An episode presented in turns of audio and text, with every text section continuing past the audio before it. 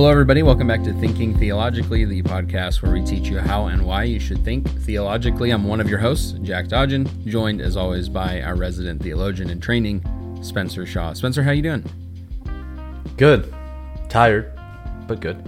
Almost done with the school paper stuff. Master's thesis. Almost done. Out of here. Almost done. So we're uh I don't know I don't know exactly where we'll be by the time we record next. I don't know. Redoing don't know it. where I will be. Uh probably probably at the part of uh the the point of having to rewrite everything. But yeah, we're almost almost there. So Well, that's good. That's just good. crawling to the finish line, literally Hey, crawling to the finish line. But you're but line. you're doing it. Know, it's more that can be more than can be said of of me. Uh, that's why you get the title and I do not. Well, it's th- this thing just keeps getting longer. It was, I think, when I first thought I was done, it was like 88 pages or something like okay. that. Uh, we're now at 103, so it just keeps it keeps growing. Stop doing that. You'll never finish. It's not my You'll fault. never finish. It's not my fault. I, I've. I, it's not my If- fault. I blame my professor. If you turn that into a book and it doesn't have pictures, uh, that's too long for me to read. Just so we're clear. okay, Uh, well, uh, it's just too much. if anyone's listening here would be interested in illustrating a book on the Lord's Supper in the Gospel of Luke, let me know. Easy. Easy. What if I illustrated? It? I need royalties. I- I want it to sell, so Oh, no. I'm gonna try to try to find somebody else. Yeah. Okay. Perfect. Perfect. Fair enough. My uh, it's like I have a face for podcasting, um, and so I also have. that's also my illustrative uh, ability. Uh, be great for audio listeners. Okay, um, we're continuing with the series uh, that we have been doing here for the last uh, two episodes. This is part three uh, for us here on the Lord's Supper. This one, Spencer uh, swears is a shorter episode. We'll find out. We'll see. Uh, this We'll t- today's subject, as you can already see from the title about forgiveness and salvation, uh, is a subject that will be uh, that I think most people will be more uh, used to uh, as uh, as an idea, as a concept with the Lord's Supper, uh, but still an important one for us to cover. So we're going to do that. Before we do all of that, I want to remind you about thinkingtheologically.org for all of the podcasts as well as other stuff that is sitting there. Uh, we've got some uh, some good stuff coming along. Spencer and I are both busy. I'm busy in different ways. I'm teaching and reading constantly, so I'm we'll be turning some of that stuff into uh, written and and audio content. But one thing that you might have missed if you don't know about thinkingtheologically.org is we put up uh, a series. It's just a series of sermons that I had done this past year, but it covers abortion, homosexuality, transgenderism, and hookup culture uh, as subjects. Uh, and how all of that ties into, you know, Gnosticism, stuff like that, and how that's just kind of continuing into today. Uh, see, I read a little bit. Uh, I know some things uh, about some stuff. And uh, that's one of those things that was not on our podcasts, uh, but is some content that's available that I think will be very useful um, to you. So uh, check that out. We've got a ton of other stuff as well about gospels and composition and all sorts of stuff with more to come. So check out thinkingtheologically.org. Uh, make sure you like us on Facebook at Thinking Theologically. Uh, and then be sure if you have comments, questions, criticisms, or if you want to say positive affirmations, that would be great too. Uh, at strongchurchministries at gmail.com. You can reach each of us on Facebook as well, either through the page or personally. And whatever, if we have any Gen Zers listening, or I think Generation Alpha is the next one, but they may be too young. Um, if you have any, if we have any Gen Zers listening and you're on, you know, TikTok or Snapchat or As long as we, up until the point that TikTok gets banned, we'll be on there. there you go, there you go. So if you have those things, Spencer is there. Uh, and so definitely use that and reach out to him uh, with again comments, questions, affirmations, and criticisms. We love the haters. We don't have any haters, I don't think. Not to our faces. You know, I forgot to tell you, I ran into somebody. At Affirming the Faith that uh, uh, from uh, from Tuttle that said, "Tell the resident theologian." I said hello. Hey, there we go. So I I Somebody, apologize for forgetting that, but if they're listening, here's your somebody's shout out. listening. There you go. Okay, we're talking about the Lord's Supper again uh, here as we continue our series because, as Spencer said, 80 something pages to 100 something pages. You know, he just can't. He's just, he's got Lord's Supper on the brain, got Luke's Gospel on the brain. Keep Got talking. to keep talking about it. Uh, today we're dealing with forgiveness and salvation, and we have some phrases or words here uh, that we want to focus on. The first set is this phrase "for you." Um, I'm I I'm not sure is uh, what section of Luke are we in with all of this? Do you remember the chapter off the top of your head? Luke 22. Uh, these are verses 19 and 20. Which, fun fact, I don't know if we're going to do anything on this. We might. It might be. I don't know. We might do like a bonus Lord's Supper episode after we get That's done. That's my favorite kind of Lord's. I don't know. Uh, uh, maybe I'll. We've never done this before. Maybe I'll do a like a short, like a 10 minute something. I don't know. Be, but verses 19b. Okay. So the second half of verse 19 and verse 20, Yeah. which have all of the Lord's Supper language that connects to Jesus' passion, to his death. So the, the the body given for you, do this in remembrance of me, and the cup that's poured out for you in the new covenant of my blood. Uh, all of that is not in all of our manuscripts of the Gospel of Luke. Uh, so it's actually debated whether or not any of that is original. Interesting. Um, so I've got an appendix in my uh, thesis that addresses the textual variant in Luke 22. Scribal notes potentially. So Little um, uh, conflating's not is that the word i don't know no that's not the word where they add on pieces you know forever and ever Uh, well, stuff yeah, so uh, yeah, I could that could I think that would just fall under scribal addition. Conflation is a possibility, and that but that would be bringing other works together. So you conflate Luke with the institution narratives in Matthew, Mark, and First Corinthians 11. Um, is how you could get 19 and 20. Um, okay particularly some think it's a conflation of Mark and 1 Corinthians 11. So Mark and Paul are brought together and then added to Luke. hey Um, i'm interested i'll listen to that bonus episode That doesn't make any sense to me. I have no idea why it was taken out. Like I think it's original. I have no idea why it was taken out. Hmm. But it makes it doesn't make any sense for it to not have been there because then you have no Lord's Supper, really. Like there's I don't know why it doesn't make sense to me why Luke would not include it. interesting It makes more sense that someone would delete it, even though that doesn't make any sense. But I think it makes more sense Yeah. than Luke not including it. Um, we may do an episode on this the So- because this one this is about to turn into that episode so we gotta So there we go. We Uh, but besides that, let's phrase for you that is Luke 22 verses 19 and 20 Okay. Is where we Right see on. this phrase. Uh, so in verse 19, Jesus takes the bread, he gives thanks to it, he breaks it, and he gives it to his disciples, and he says, "This is my body, which is given for you. Do this in remembrance of me." And then Jesus takes the cup. If you remember what we talked about with Passover, this is actually the second cup now. okay But uh, he took the cup after supper. Another interesting thing after supper is only in Luke, not in Matthew and Mark. So that again connects to the Passover imagery of uh, you have two cups and then you have the supper that is begun with the breaking of bread. So Jews would break bread to begin a meal. So you would have the two cups, you would break the bread, you would share the meal, and then you would have two cups after the meal. So Jesus is following the first cup, kind of takes the place of the first two cups of Passover. And then Jesus breaks bread as you would naturally do as a Jew before a meal. Sure. Then they share a meal. Then after the meal, they have those post meal cups.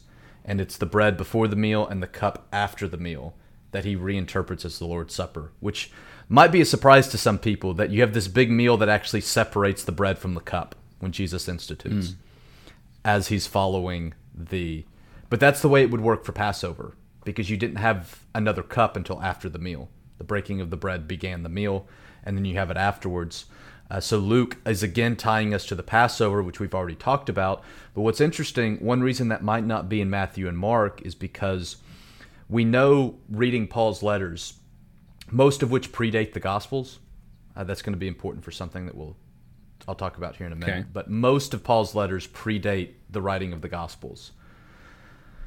So uh, Paul did a lot of his writings in the 50s, and Mark, the first gospel written, was probably written into, in the mid to late 60s. And then all the rest of the gospels were written after 70, and John was written at the very end of the first century. Some would even say it was written in the second century. It's a debate for another day. But I say all that to say, we know when we read like 1 Corinthians 11, we have the institution Yeah. of the Lord's Supper that Paul references. 1 Corinthians 11 is actually the first written source about the Lord's Supper because 1 Corinthians was written before Sure. any of the Gospels. It was written probably in the 50s. So 1 Corinthians 11 is the first evidence we have of the Jesus institution of the Lord's Supper. And in 1 Corinthians 11, we see that it's part of a bigger meal because Paul's like, why are you eating all of this and dividing rich and poor? Some people have food, some don't. And it's all a big mess, right? Yeah. Um, yeah. So we know that Jesus institutes it as a part of a meal, specifically the Passover meal. And it seems that that tradition was carried on in the early church. We see that in 1 Corinthians 11. They're sharing it as part of a bigger meal, kind of like when Jesus instituted the Lord's Supper. But then it seems that early on, the Lord's Supper became more liturgical. I don't know exactly how a better way to talk Sure. about that. It became more Structured as a specific Christian event. yeah, yeah. It uh, more traditional, maybe Sure. more uh, special. So it got re- when that happened, and you see that when you go and you compare the language of Matthew, Mark, and Luke in the institution of the Lord's Supper. Okay. When you compare their language, the language that overlaps when you look at it in the Greek, um, the language that overlaps is actually liturgical type of language, like what you would expect someone to say over the Lord's Supper before the church partakes of it. Uh, so it seems that it became liturgical very early, and you kind of had these set ways of talking about it when the church would partake of it, which we still kind of have today, right? If you think about people Yeah. that get up and preside over the Lord's Supper, they nor- we're normally rehashing the same things, Right. Even if it's different people, we're just saying the we kind of have the same types of things that we go over and over and over again to talk about. Seems something like that happened fairly early on. I say all that to to say that when it became more of a liturgical type of experience, it was probably removed from a meal. Which is why Matthew and Mark do not include the reference to the meal because by the time they're writing, it was no longer at least in the communities that they're writing to, it was no longer a part of a meal. Luke brings the idea of a meal back into it because he wants to emphasize the Passover connection. But that's not important. It's not important for Matthew and Mark. Okay. Um, that has nothing to do with what we're talking about, and this is how short episodes That's become long see, episodes. that's what we've already done two so, rabbit trails. We haven't even like seen the rabbit yet. That's the so uh, we're trying to talk about this phrase for you. So, in verse 20, in verse 19, Luke 22 19, Jesus takes the cup. He says, It's his body given for you. Do this in remembrance of me. And then Jesus, in verse 20, takes the cup after supper. Just talked about what that means. Yeah. And he says, This cup is poured out again for you. This cup that is poured out for you is the new covenant in my blood. Now, what's interesting about that phrase for you is in the Gospels, it only shows up in Luke. Uh, Matthew and Mark do not use the phrase for you. Paul does in 1 Corinthians, our first written account. account of the Lord's Supper. But Paul only uses it for the bread. In 1 Corinthians, Jesus breaks the bread and says that it is his body which is given for you. Luke does the same thing, but only Luke repeats the phrase for the cup. Only Luke has Jesus saying Hmm. that the cup that is poured out is for you. That's so Luke has it, Matthew and Mark don't have for you. Paul has it once just for the bread, and Luke has it twice for both the bread and the cup. Now, we could there's several reasons why this may be. One is we haven't talked much about authorship of Luke, but Luke historically was attributed to Luke, the sometimes traveling companion of Paul. So there's a Sure. possibility of a Pauline connection Yeah. with the Gospel of Luke. So if Luke is familiar with the Pauline tradition, that may be he might have gotten for you from First Corinthians. Like that that could very well be where it comes from, which is why we see it in both. And but even if he wasn't the traveling companion of Paul, the fact that Paul was writing so much earlier means that it's possible even if he didn't know Paul to be familiar with Paul's the Pauline tradition Sure. to be Sure. familiar with 1 Corinthians 11. And so that might be where he gets this phrase for you from.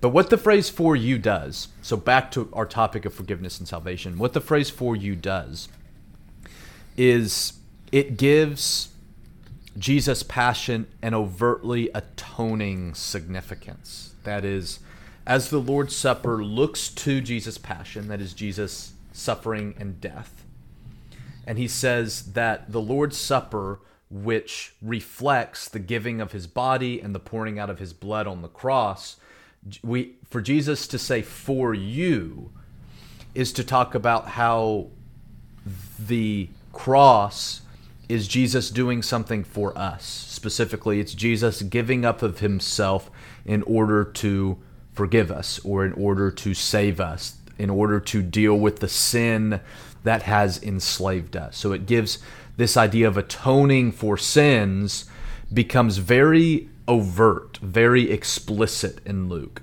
because of the addition of this phrase for you. Like we know Jesus is dying for us, for his followers, to bring us that forgiveness and salvation and that freedom from sin. So, kind of like you said at the beginning, for most of us, that's where our mind goes, anyways. We take the Lord's Supper, we think of the cross and Jesus providing forgiveness and salvation and freedom. Uh, Luke makes that more explicit than Matthew and Mark. And even more explicit than Paul because he has it twice. Sure. He wants to make sure that we know that Jesus' death, which is seen in the Lord's Supper, is a for you, is an atoning, a forgiving, a salvific kind of act. Um, Yeah. Okay. Um, so definitely uh, an idea we're familiar with. In fact, when you when you brought in First Corinthians eleven, and then we talked about kind of rote tradition uh, orienting of the Lord's Supper, I was like, oh yeah, I I hear from First Corinthians eleven like almost almost every week uh, when we come together. That's the section um, that we go to uh, when it comes to all of this stuff. And so I think a lot of us are familiar with that section and all of that, but not familiar with the phrasing and how it differs uh, from the other accounts that deal with the Lord's Supper, Paul and you know the others in the Gospels, the Synoptics, anyway. Um, but then also how Luke is so attached to Paul. That's all. That's all new stuff um, for me. I knew Luke and Paul had some connection, if in fact they were traveling companions. Um, but uh, I knew there was some connection. But this whole idea of how they talk about certain things was uh, interesting and new uh, to me. There, yeah, um, maybe we'll have to do an episode also on the authorship Great. of, of Luke because that's I've got a chapter in my thesis on that. That's that's interesting. we gotta we gotta leave That's people a reason to get the book, man. Gotta, Well, that's some reason. That's some of the reason that people don't think that 19 and 20 are original because they sound so much like Paul, gotcha. and most of Luke doesn't sound like Paul. sure. Some argue. Sure. Some argue Luke's very different than Paul, and that idea of atoning is a very Pauline thing, right? Jesus dying for sins, like that's very Paul.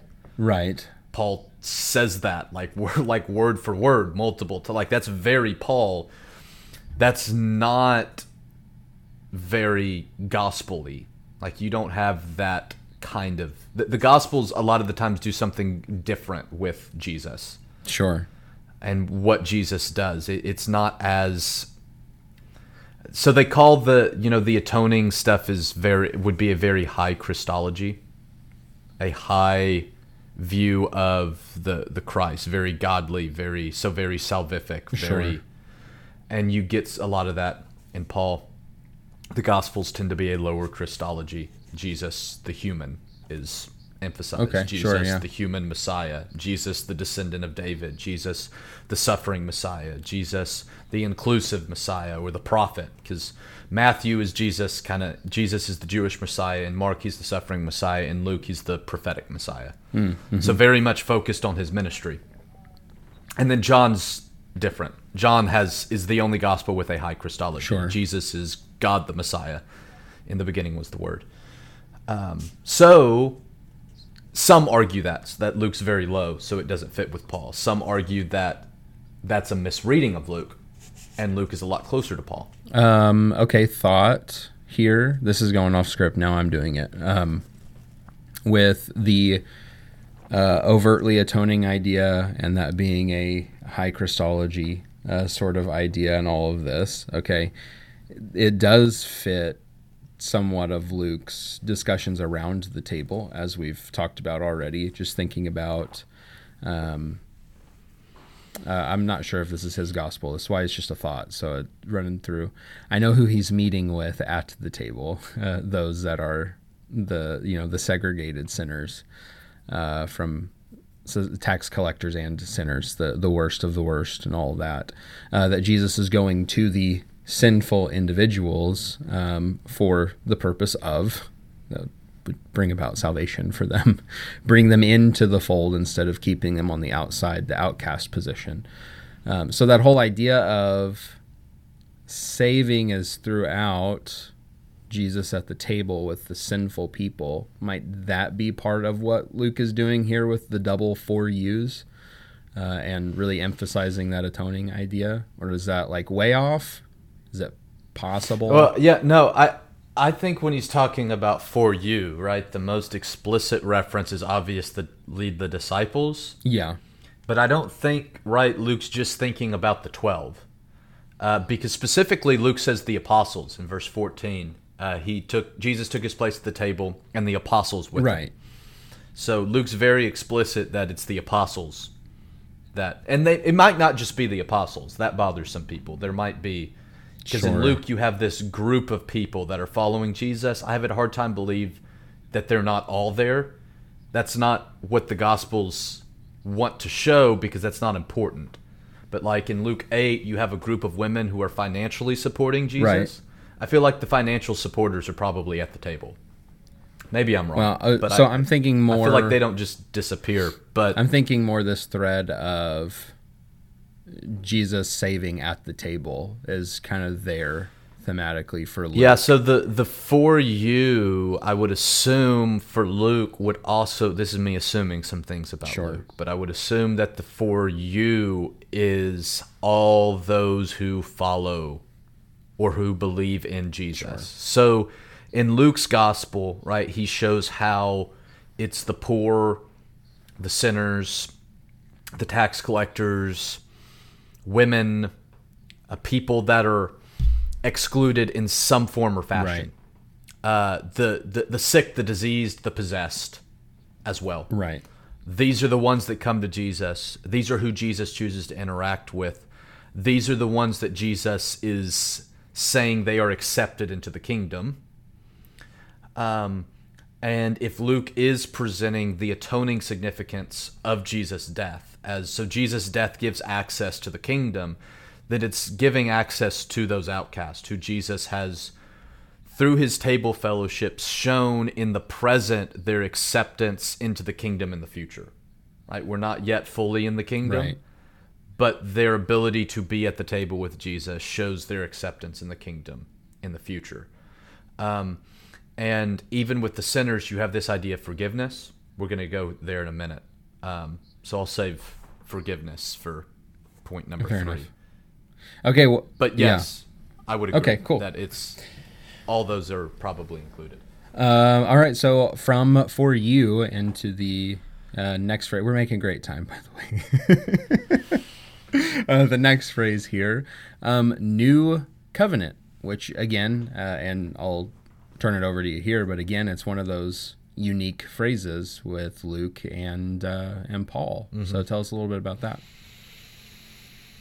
Uh, well, I also want to mention I mentioned the liturgical language yeah, that yeah. tended that seems to develop. That's another place Luke could have gotten this. So it Oh, might not sure. necessarily be from Paul. It could have been that very early on churches started using similar language to talk about the Lord's Sure. Supper. Again, like our churches, right? Yeah, you yeah. go into most churches of Christ, you're going to hear the same kinds of things rehearsed at the Lord's Right. Supper because we've made it this liturgical memorial type of Right. thing. Uh, so, in regards to the cup, Jesus says that the cup is the cup that is poured out for you, which is the new covenant in my blood.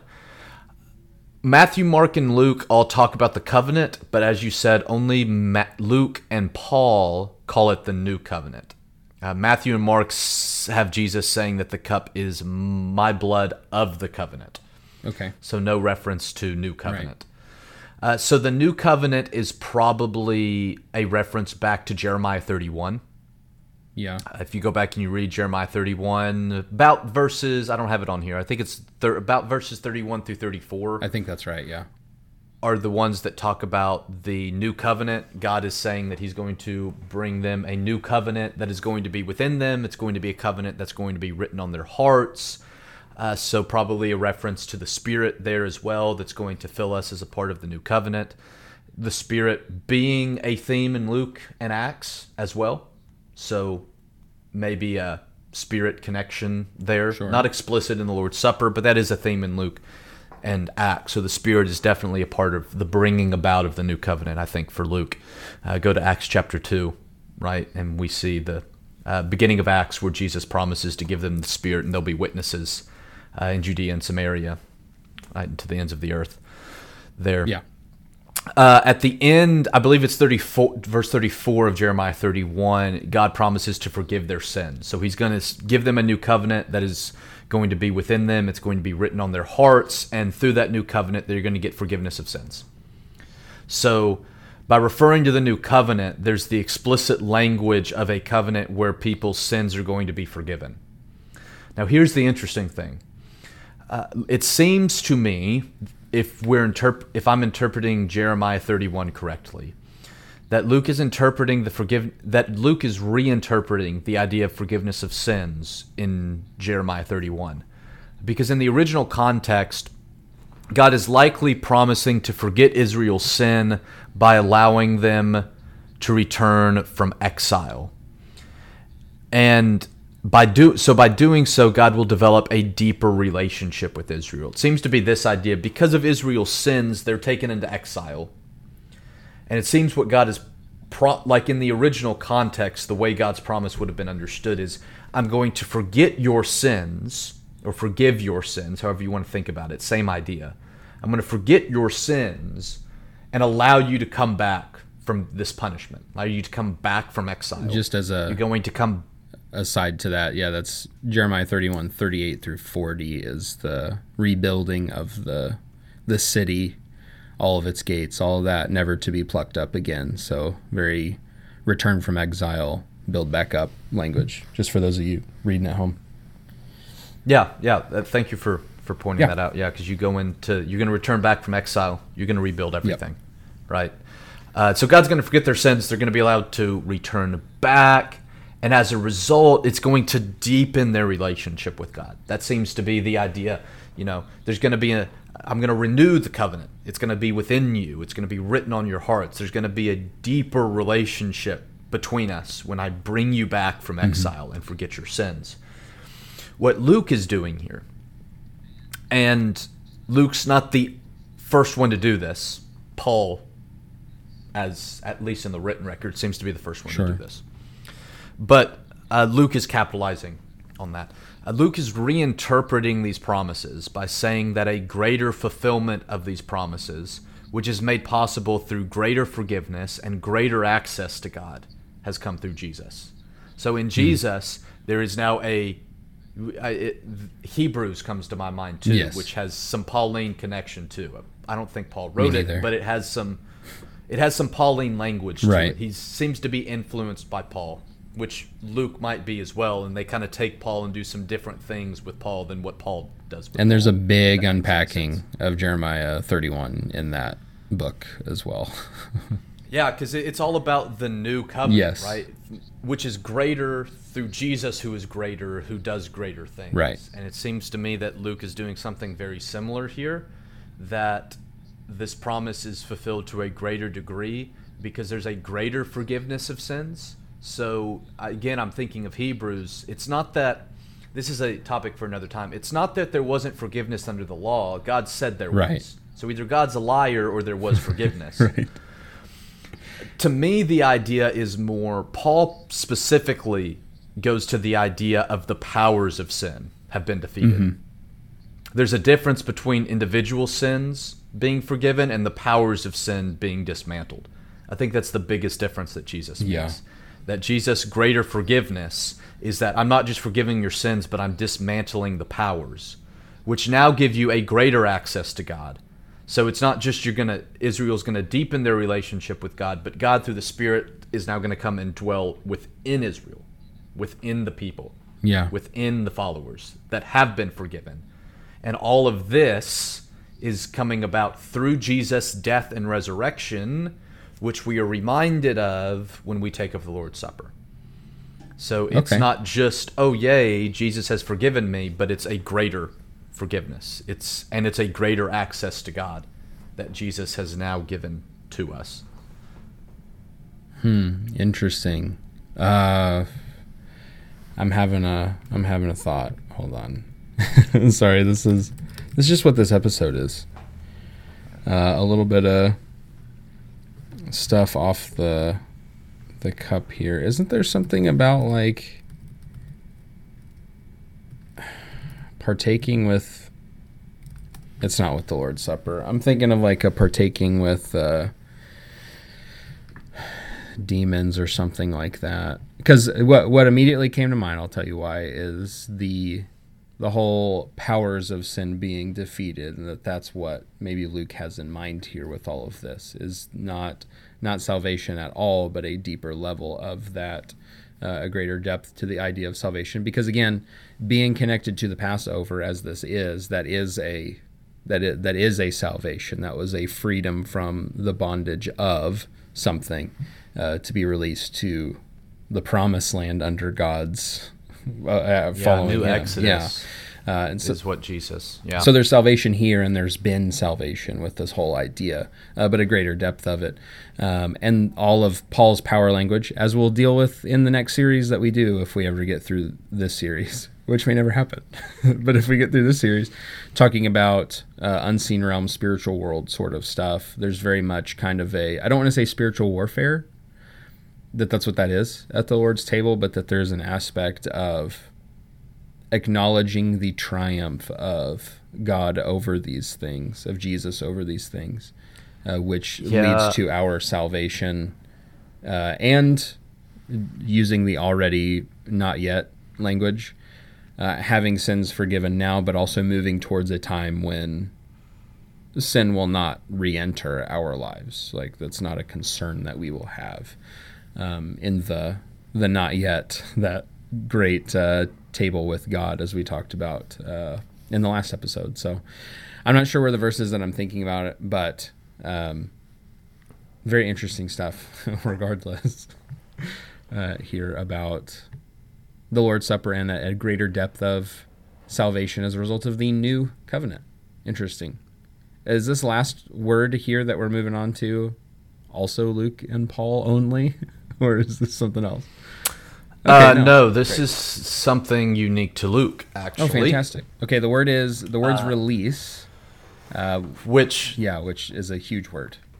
What's it mean? does uh, so so the yeah the- so the word release actually does not occur in the uh, Last Supper text in Luke 22. Okay. but you can't understand Luke's theology of forgiveness and salvation without understanding how Luke uses the term release.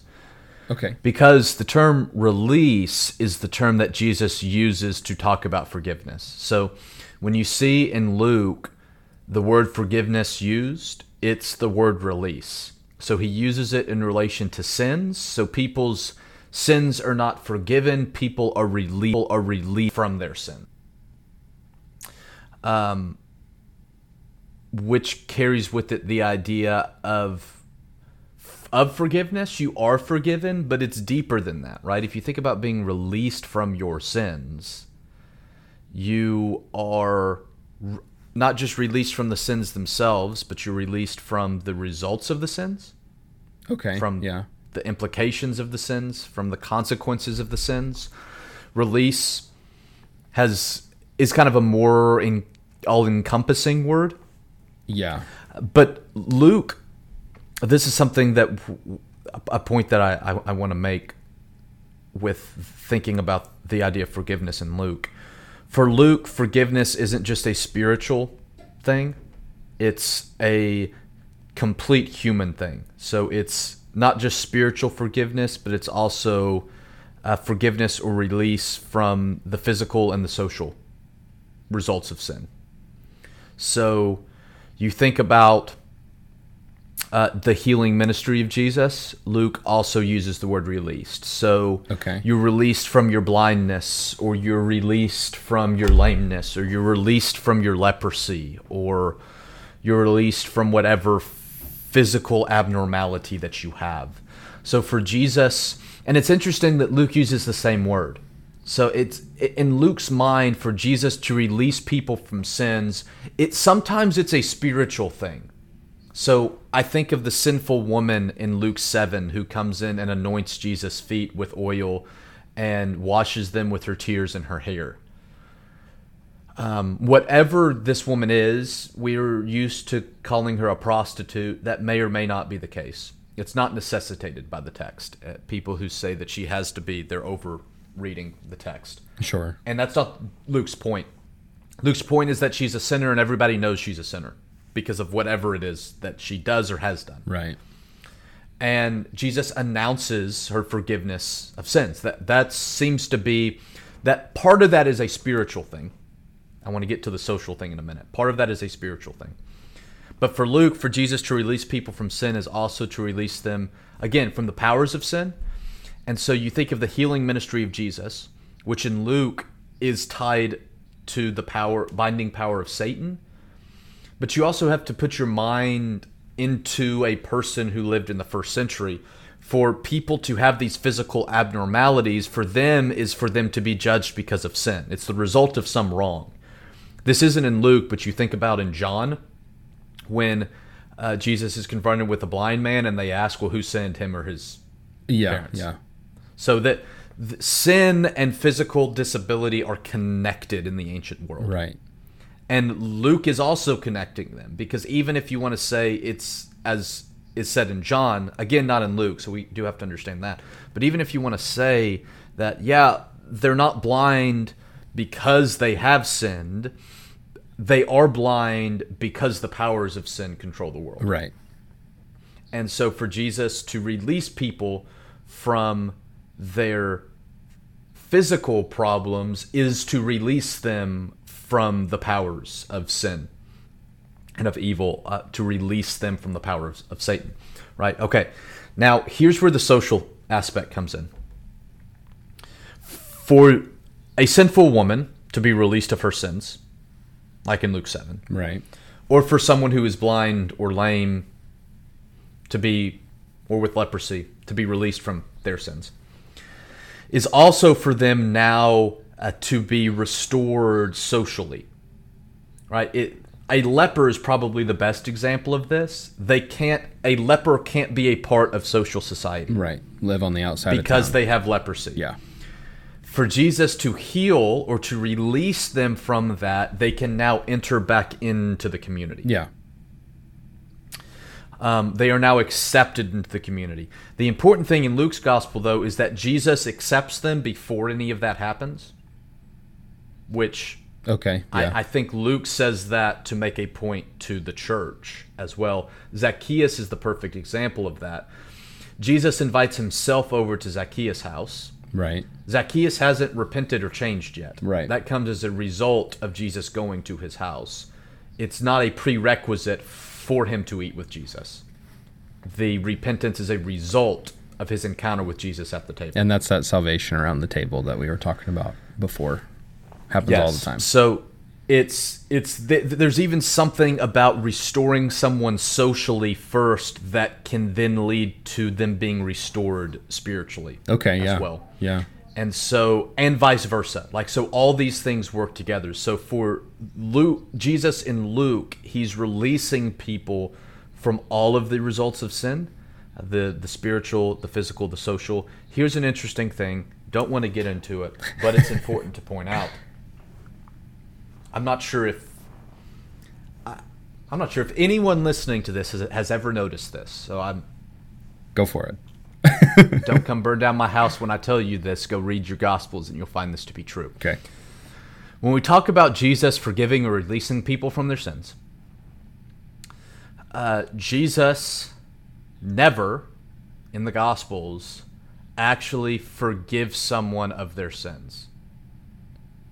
Uh, Jesus never says, I forgive you of your sins. He never takes that on himself. Jesus says, Your sins are forgiven, is generally how it's translated. Sure. Uh, so take the sinful woman in Luke 7. When he says, Your sins are forgiven, or your sins have been forgiven. That's one of the two ways that it's generally translated. The word, the verb forgiven is in is a perfect passive. So, let me tell you what that means. Passive means that the woman's not the actor. So she didn't forgive herself. Right. Someone else gave her that release. She's not releasing herself. She's pat. She's the passive agent. Someone else is doing this to her. Uh, the perfect tense is a kind of state of affairs. So Jesus is not saying, I am releasing you. He is announcing, you have, or it's really more of a past tense idea. You had, at some point in time before this interaction, you entered into a state where you are no longer controlled by the powers of sin. You have been released. That's you have been released. And that continues to be true, right? That's the perfect part. Am generally generally yes Okay. um, it's not always but it's not it it's not you, you never have jesus using the uh, the phrase i. So i have. It's you have been or you maybe even i don't know every case but let's even say he uses the present and not something that generally elicits so like the aorist or the perfect generally refer to something that has been completed. Not always in the past but generally a past tense idea context is key but even if jesus uses a present and like as of this moment your sins have been forgiven what's interesting is he never uses the an i he never it, it's? Sure. it's more of a you, I, you you've probably come across and i'm not sure many of our listeners might have but the idea of a divine passive the divine passive is the idea that used to people would say that the passive tense if the actor is not stated is always god Okay. so if someone is talked about, something has passively ha- happened to them, and the author doesn't say who is doing it to them, the assumption is that it's God doing it to them. okay. Now that doesn't always work. First off, but a lot of the times it does. Like they, they, they didn't create that out of nowhere, but the problem is it doesn't work as a rule. Okay. but there are times when it's you know good things. You are redeemed. You are forgiven. You are saved. You are made children of god whatever. And paul or luke or whoever doesn't say who's doing it. A lot of the times it's god. Especially you know god's the one doing these things. Through jesus. But divine passive. God's the one that's doing it. Gotcha. Yeah. So that's probably when Jesus is using the passive and not stating a subject. Like who's doing the action. Gotcha. We don't know. Jesus doesn't say. It's probably a divine passive. Jesus is talking about God. Now, right, us 2,000 years later, Jesus is God. Yes. But put yourself back into the original context and also realize that in the Gospels, at least in Matthew, Mark, and Luke, we've done an episode on this. Jesus doesn't explicitly call himself God either. So there's some tension there with Yeah. how we understand this. Jesus, so G, what Jesus is doing is he is announcing forgiveness, not giving forgiveness, Okay. technic, technically speaking. Now, we can talk about Jesus giving forgiveness because we know the full story. Right. But in the actual text, so again, like in my thesis, when I'm just concerned with what is Jesus doing in Luke, Jesus is not giving forgiveness, he's announcing forgiveness. Technically. Okay. Yeah. Now, the bigger theological concept will say, no, that forgiveness does come through Jesus. But you take someone like the sinful woman, uh, this story comes on the heels of a discussion about John the Baptist. And so I think perhaps this one, and this woman searches out Jesus in Luke 7 Yeah. she finds him like she, she so she's already encountered him or at least knows about jesus it's possible especially given a john the baptist kind of context the story is coming out of that this woman's sins were forgiven when she was baptized by john so imagine that scenario. She goes and she's baptized by John for the forgiveness of sins. So she was she has been released. She's entered into that state of a person who has been released because she went to be baptized by John the Baptist. Yeah. She comes but she's known as a sinner. So she comes in to the table. Simon the Pharisee doesn't want her there. Why? Because Simon still thinks she's a sinner. I don't want to have anything to do with her. She's going to make me unclean. So what does Jesus do? Jesus announces that she has she has been forgiven. In other words, he's announcing she you think she's a sinner, in reality she is no longer a sinner because she has entered into the baptism of John, which makes sense of the parable that Jesus goes on and says after that when he talks about those who have been forgiven much show great love Okay. that the this woman is responding in this way to uh, to Jesus out of love for having been forgiven. Okay. But yeah. for her to come and show Jesus that love means that she would have had to have been previously forgiven because Jesus' point is you are forgiven and then you show great love. Not you show Sure. great love and then you are forgiven. That would be earning the forgiveness. Right. So by necessity, and that's why I think that story is a great example. By necessity, that woman would have had to experience something before to seek out Jesus and to show him that love. Otherwise, the story doesn't make any sense. And so Jesus is now announcing she has been forgiven. Now she can enter back into society. Right? There's the social aspect, right? For Jesus to announce to his peers that she has been forgiven is to say she is now not to be excluded, but is now to be included Hmm. Okay. as one who has been forgiven. All right. Hey, a couple of thoughts with all of that. Number one, so uh, this goes back to the new covenant thing, just real quick. It was 1 Corinthians 10 that I was thinking of, of you can't sit at the table of the Lord as well as the table of demons. Uh, and there's a whole bread and food discussion, idolatry there. That's what I was thinking of, um, which is the section right before we get into, well, not the section right before, but the chapter before we get into the Lord's Supper talk there. Um, so there may be more correlation there. Um, but thing number two, uh, when you said the sins forgiven thing, I thought about the the paralytic, um, and I looked in Matthew's gospel. But he said, like you said, your sins are forgiven. It's present passive, but he doesn't say I, like you said. He said your sins are forgiven. Um, and they say he's blaspheming. He says, So that you know that the Son of Man has authority on earth to forgive sins, authority being a big deal in Matthew's gospel, at least around that section. Um, he says, Rise up and walk. And it says at the end of that text, they glorified God that he had given such authority. So what you had said is that that outcome of that passive being attributed to God through Jesus, but still attributed to God. Uh, yeah, Jesus might be the agent, or even there, you could maybe even say the agent of announcing what God is doing. Because if you think of like a prophet, Sure. right, God could do the same thing through a prophet. It's still not. It's not still not the prophet forgiving, but God's announcing or letting it be known Yeah. Through this human because he uses the, the phrase "son of man," right? Yes. uh, which it refers right to Jesus' humanity, Son of Man being a human being. Right. Now, a special kind of human being, right? Because of the connections To, uh, to Daniel, right? uh, Daniel 7. Yeah. You have kind of a human being with some God type characteristics, but still in their minds a human being. Like Jesus, we miss how much Jesus and the early church reinterpret these terms.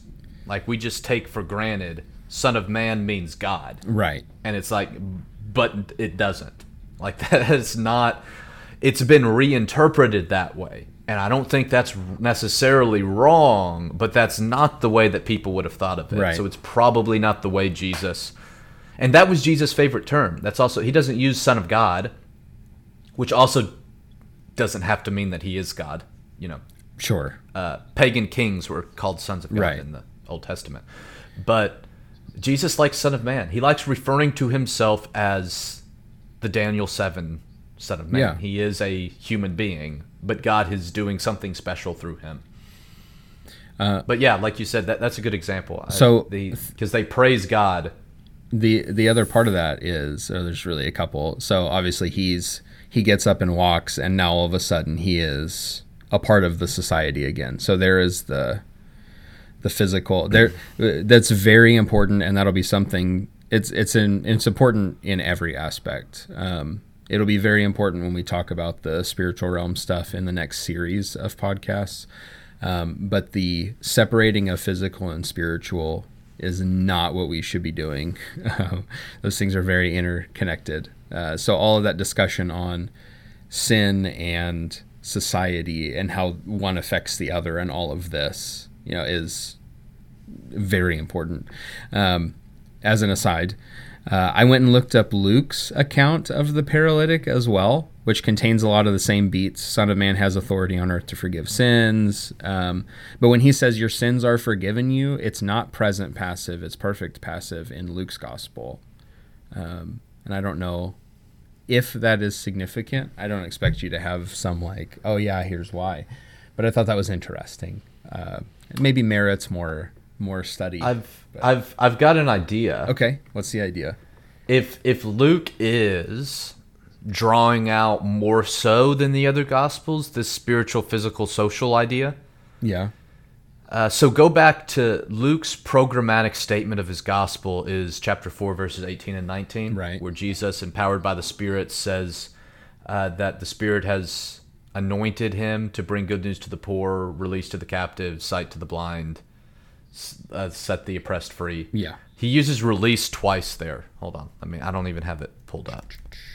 Let's see. Spirit of the 4:18. Lord. I'm looking. Uh, bring good news to the poor. He has sent me to proclaim release to the captives, Right. recovery of sight to the blind, And uh, free to those who are let the uh, to let the oppressed be released. Right. Is yeah. how I would translate that. Uh, Right.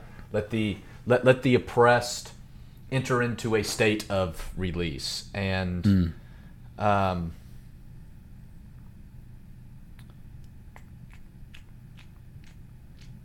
So if that's that's the mission statement, then in the next section we have well, not in the next section, the next chapter that I was referring to, um, the paralytic, paralytic getting healed. Um, yeah, so the if that's what Jesus is if if that's what Luke is doing is trying to focus in on that. Yeah. Then the the perfect would make sense because, like I said, it, the perfect refers to like a state of affairs.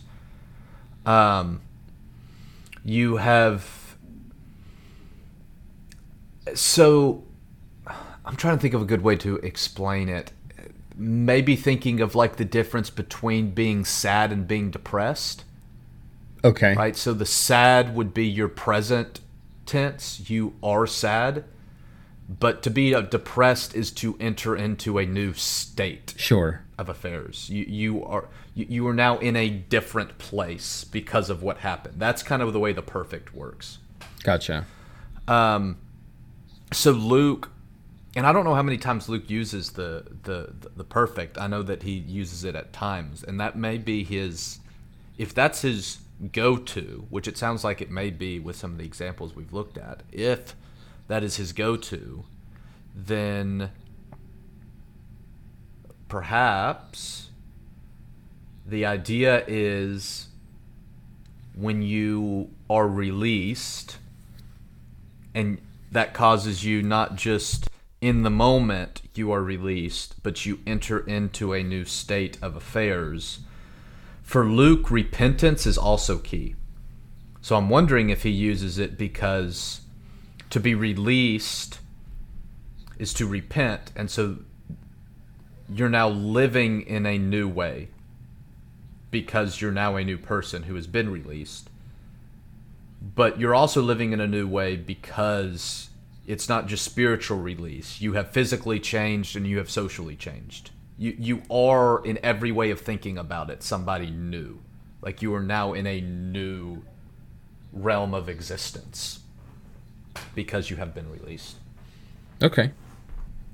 Yeah, and that's the next section calling Levi at the table with tax collectors. Why are you eating with them?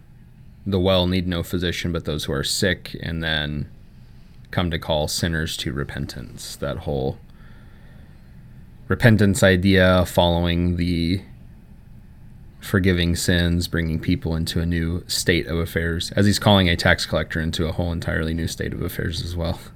Come be my disciple. Cool. This Yeah, is how we go long, by the way. I think these I- are great I'm- I'm- discussions, though. I'm looking at to let the oppressed go free. yeah. Right? Because I couldn't remember how exactly it was. I had to look at the Greek and remember exactly how to translate that. Right.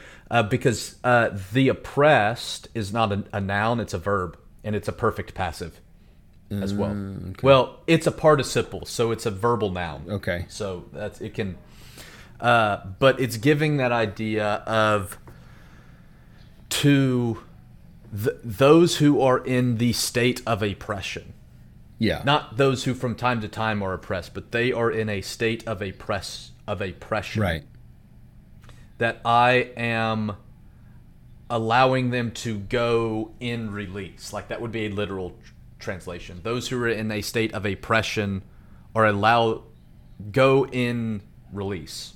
That's what I'm doing. Okay. I'm going, letting them go in release. They are, uh, and so you could probably carry over that perfective aspect, right? So Yeah. they're in a state of oppress, now they're in a state of release because Jesus, again, he has, the Spirit has sent Jesus, he has sent me.